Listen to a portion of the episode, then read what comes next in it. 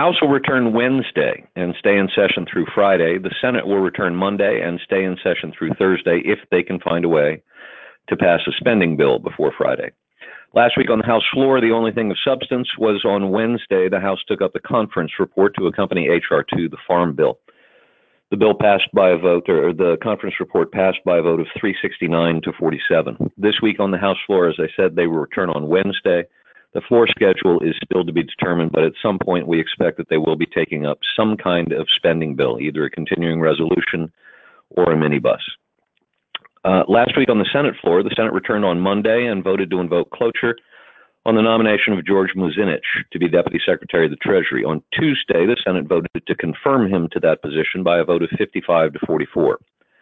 Later Tuesday, the Senate voted to confirm Jonathan Kobes to be a U.S. Circuit Judge for the Eighth Circuit Court of Appeals. The vote was 50 to 50 and necessitated a tie-breaking vote by Vice President Pence. Then the Senate took up the conference report to accompany H.R. 2, the Farm Bill. That passed by a vote of 87 to 13. On Wednesday, the Senate took up S.J. Res 64, the Tester Wyden Congressional Review Act resolution of disapproval, overturning the new IRS rule that relieves certain nonprofits of the burden of filing their top donors' names and addresses with their tax returns. We discussed that last week.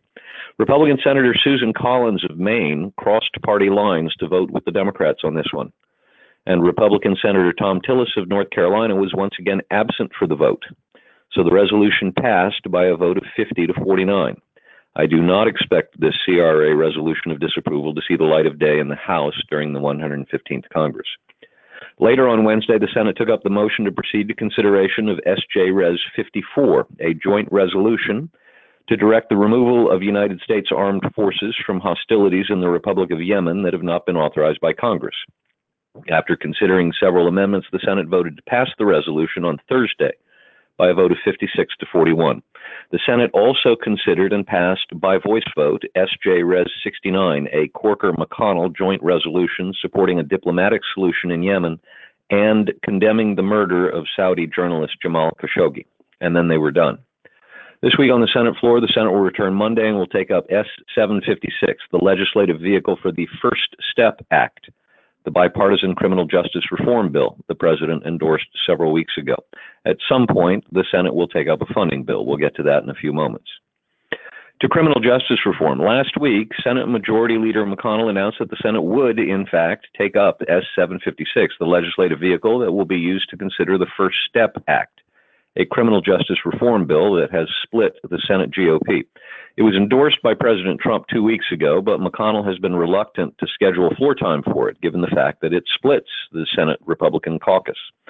Senators Tom Cotton of Arkansas and John Kennedy of Louisiana are strongly opposed to the bill in its current form, but Senator Mike Lee is strongly in favor of it to leadership elections. Nancy Pelosi cut a deal with several of the rebels and assured she would be elected Speaker on January 3rd on the first ballot.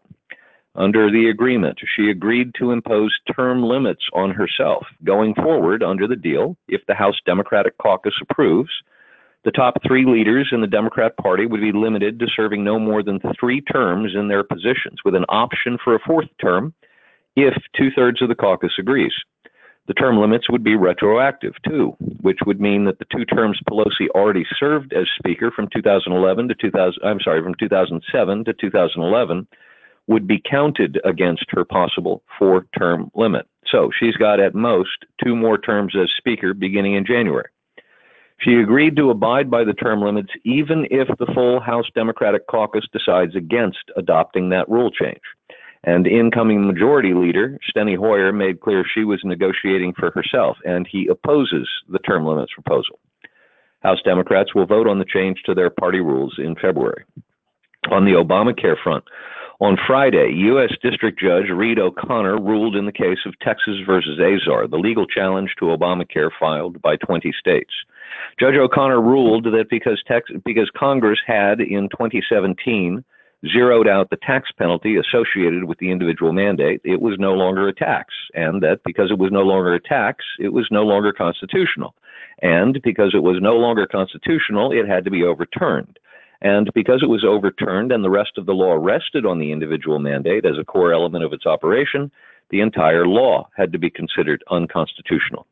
I will remind you, I am not a lawyer, but I know some really good ones, and many of them are convinced Judge O'Connor's ruling will be overturned.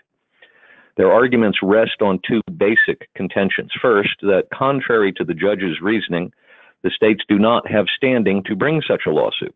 Since Congress changed the tax penalty to zero, no one is being hurt. Because no one is being hurt, no one has standing to sue. Judge O'Connor addressed that argument and reasoned that there actually are two parts of the law in question the individual mandate itself and the so called shared responsibility payments, the euphemism given to the tax penalty incurred for not purchasing an Obamacare compliant plan if you're in the subject class. Congress in 2017, in the Tax Cut and Jobs Act, did not address the individual mandate requirement because the 2017 TCJA was a reconciliation bill that couldn't address policy. It could only address taxes and spending. So Congress in 2017 focused on the taxes part of the equation and set the shared responsibility payment to zero. O'Connor reasons that even though no one can be said to be harmed economically by the law, because the tax penalty has now been set to zero, they can still be harmed psychologically, because the individual mandate itself still exists. And some people actually care for the value of following the law, even if there's no economic penalty for violating it. That's interesting reasoning, but I'm not sure how superior courts will view it. The second argument goes to the severability analysis. O'Connor went back to the arguments made in the two earlier Obamacare challenges that went to the Supreme Court and cited representations made by the law's proponents that the individual mandate was essential to the operation of the law. If the individual mandate fell, he reasoned, then the entire law had to fall. But critics point out that later Congresses are not bound by the action of, of, earlier Congresses. And when the Congress in 2017 passed a new law that zeroed out the tax penalty, that later Congress was essentially rejecting the view of the earlier Congress that passed Obamacare in the first place. By passing a law amending a key part of Obamacare but leaving the rest of the law in place, that newer Congress was declaring its belief that the law can function without the individual mandate in place. Others think the O'Connor ruling will stand. I've put one of the best analyses, uh, analyses that I've seen along these lines written by Josh Blackman in the suggested reading. President George W. Bush appointed Judge O'Connor. Unlike many liberal judges we've seen over the last two years, he did not feel a need to place a strict injunction against the continued operation of the law while his ruling is appealed. So for now, the law will remain in place while appeals are filed and argued. I fully expect this decision will ultimately go one way or the other to the Supreme Court to the Russia hoax. Though it is not part of Special Counsel Robert Mueller's investigation, it was handed off to federal prosecutors in the Office of the U.S. Attorney for the Southern District of New York some time ago. I do want to briefly comment on the decision by former Trump lawyer Michael Cohen to plead guilty to campaign finance violations involving payoffs to two women who claim to have had extramarital affairs with Donald Trump more than a dozen years ago. There are serious questions regarding the legal jeopardy in which President Trump may or may not find himself, depending upon whom you talk to. When Cohen declared in his court filing that he had been directed to violate the law by then candidate Donald Trump, Democrats and the media predictably went nuts. But they may have celebrated too early.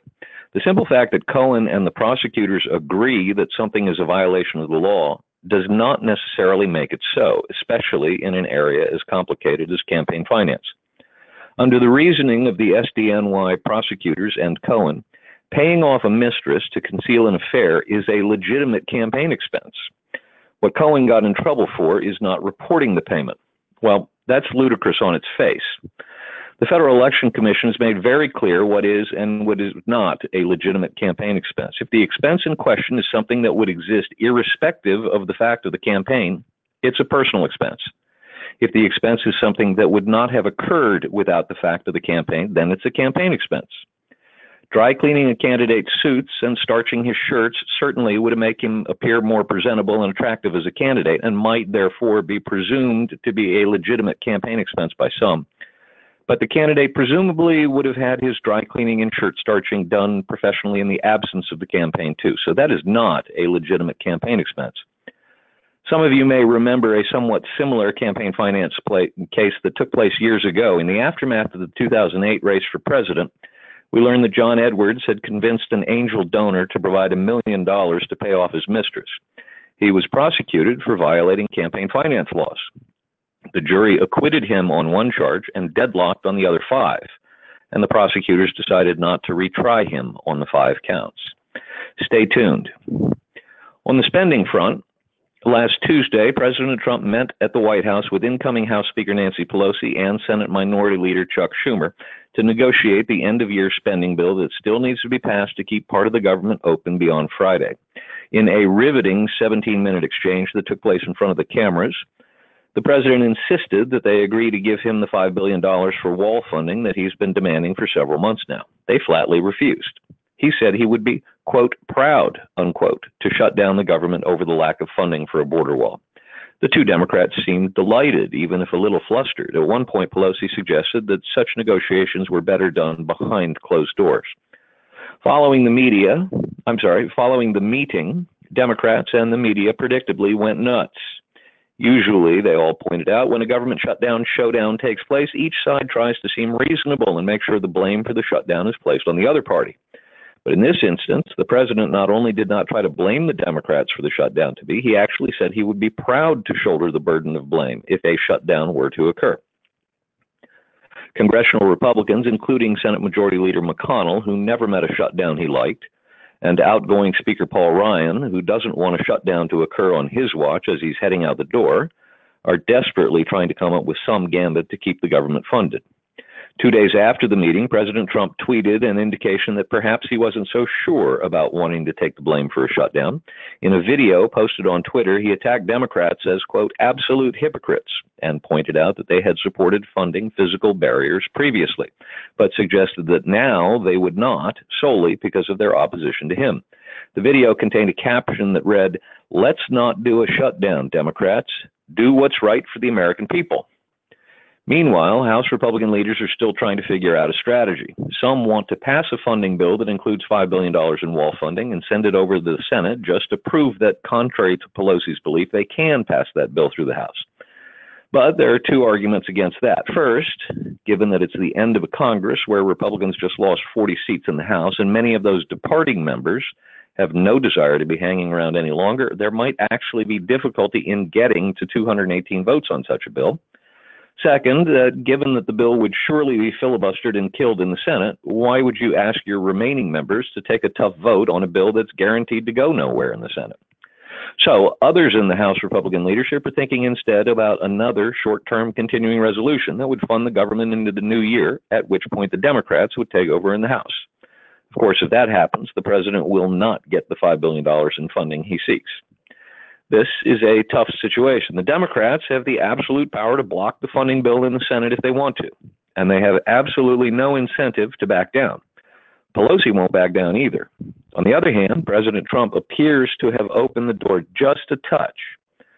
So we don't know what's going to happen here. I would put the odds at two to one that we go into the weekend without an agreement on a funding bill and we have at least a few days of shutdown but that's wholly dependent on President Trump maintaining a stiff spine. If he concludes in the next few days that his fortunes are better off without a shutdown, look for him to make an accommodation of some sort with Pelosi and Schumer. Finally, to the staffing front. President Trump announced on Friday that Mick Mulvaney, the former House Freedom, Co- House Freedom Caucus co founder, who currently serves as director of the Office of Management and Budget and acting director of the Consumer Financial Protection Bureau will take on new responsibilities as acting White House Chief of Staff when General John Kelly leaves after the holidays. On Saturday, President Trump announced that Interior Secretary Ryan Zinke would be leaving the Trump administration at the end of the year. He did not say whether Zinke resigned or was fired, but either way, it was clear that Zinke was in for tough sledding in a new Democrat controlled House of Representatives. He's been the subject of several ethics investigations, and the toll on his personal finances was about to become much higher. That's our Washington report for this week.